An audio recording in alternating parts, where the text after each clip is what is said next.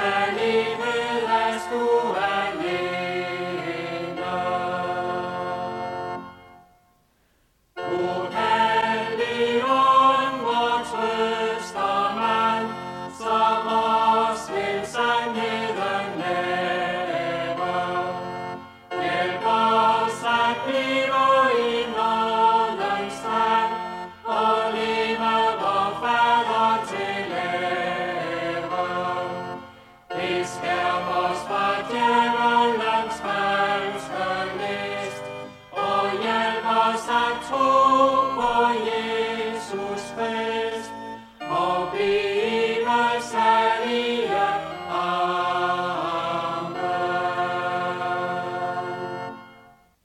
hørte sangen Ære til Jesus, sunget af Nils Peter Finde. I den kommende uge er det Michael Vettelund, som holder notabene-andagterne. Og jeg, Henning Gorte, har Michael her i studiet, og benytter anledningen til at præsentere Michael. Og velkommen, Michael. Tak. Og tak fordi du påtager endnu en gang at holde øh, nogle andagter, en uges andagter. Siden vi talte sammen sidst, så er der jo sket en hel del ting. En af de ting, der er sket, det er, at du er blevet far. Hvordan er det? Det er en stor omvæltning. Det, det kunne jeg forestille mig. Ja, det er jo lang tid siden, vi har, har været sammen her, Henning, fordi jeg er jo både blevet far og har nået at fejre min, min drengs etårs fødselsdag. Ja. Så det, øh, det går stærkt med sådan en størrelse fra en, fra en lille knæk på en halv, halv meter, der ligger i armen og ikke kan andet til en, dreng, der går ja. rundt og sparker til en fodbold og er startet institution og det hele. Ja. Så det ændrer jo øh, ens hverdag. Ja, det ændrer ens hverdag, hvordan man lige får det hele til at hænge sammen, og, og det ændrer jo også lidt ens prioriteter. Ja. Der er nogle ting, der ikke er lige så vigtige, som det var før, og så er der noget andet, som er blevet, blevet meget vigtigt og tager meget tid og giver mange ja. glæder. Ja. Men der er der noget, der er lidt mere fast, der er mange ting, der er fast i dit liv, men øh, blandt andet dit arbejdsliv, der er du samme sted. Hvor er det, du er? Ja, jeg arbejder i Alberslund Kommune og har gjort det i snart fire år nu, ja. hvor jeg sidder og arbejder med økonomi. Så jeg sidder med budgetter og regnskaber, økonomiopfølgninger og regner på alle de ting, som politikerne får af gode og mindre ja. gode idéer. Og det er du glad for? Ja, det er jeg. Det er spændende, og det er udfordrende, det er udfordrende, og det er sjovt at være tæt på, på nogle politiske processer og se, hvordan tingene ja. foregår. Ja, men øh, indimellem, så må man jo øh, gå lidt udenom det. Og så er der, skal jeg så spørge dig, øh, Israel har jo før fyldt rigtig meget i dig. Gør det det stadigvæk? Ja, det gør det. Jeg er jo tilknyttet bevægelsen Ordet Israel som frivillig forkynder, ja. hvor jeg er med til at holde holde møder og undervise og fortælle om, hvad Israel er for en, en størrelse, sådan i bibelsk sammenhæng, hvad Israels rolle er i, ja. i Bibelen. Jeg skulle have været øh, i Israel her i foråret faktisk, sammen med, med min kone og min, min søn. Han skulle have haft lov at opleve Israel også et par uger. Det blev desværre aflyst af, af corona, som ja. så meget andet jo.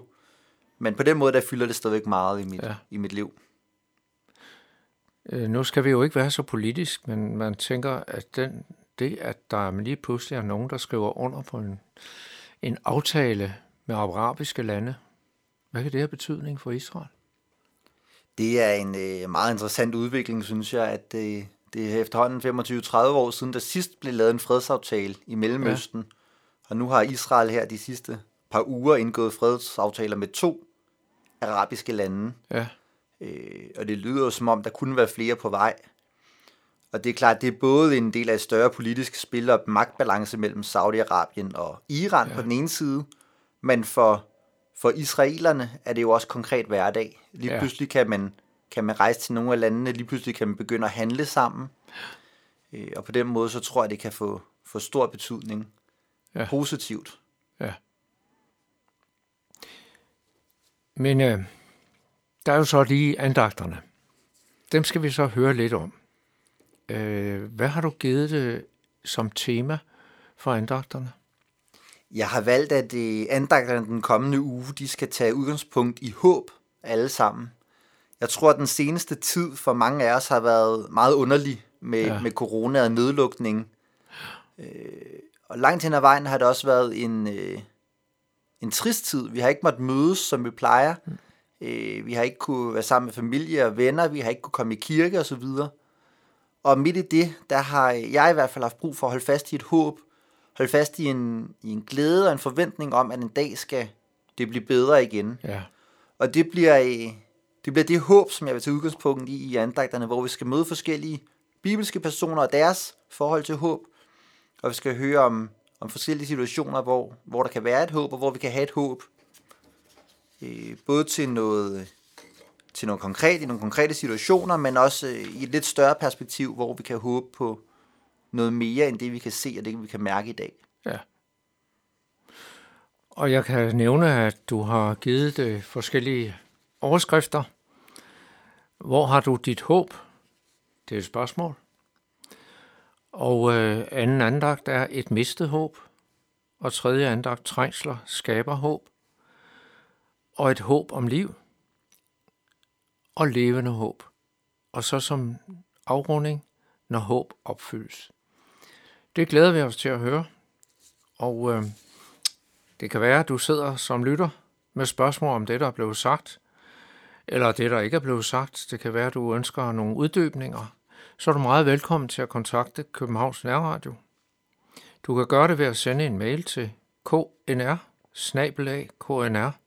knr.dk eller du kan ringe til lederen Viggo Vive på 32 58 80 80. Vi skal nu høre salmen Herren er min styrke, sunget af blandet kor.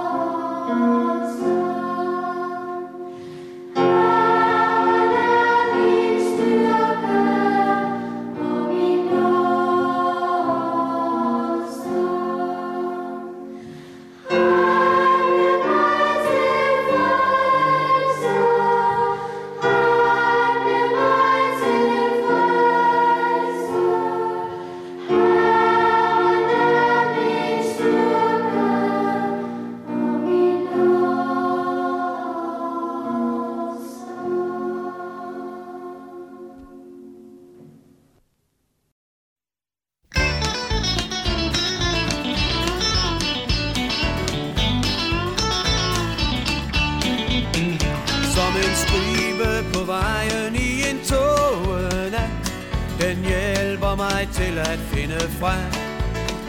Jeg kan se, hvor den dybe grøft er selv, når det er nat. Det gør, at jeg kommer sikkert hjem. Som en lygte for min fod Et lys på min sti. Som en rejsebog til rejsen er.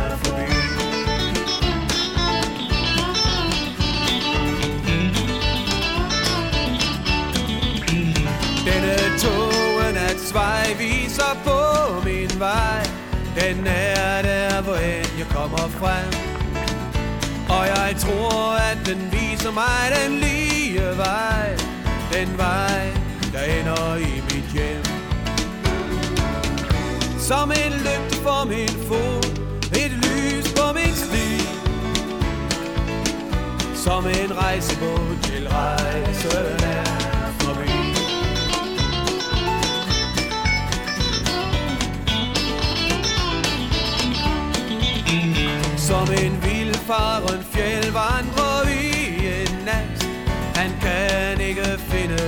vej. Sådan ville det være, hvis jeg vandrede selv. Men nu må jeg klynge mig til dig. Som en lygte for min fod Et lys på min sti. Som en rejsebog til rejsen er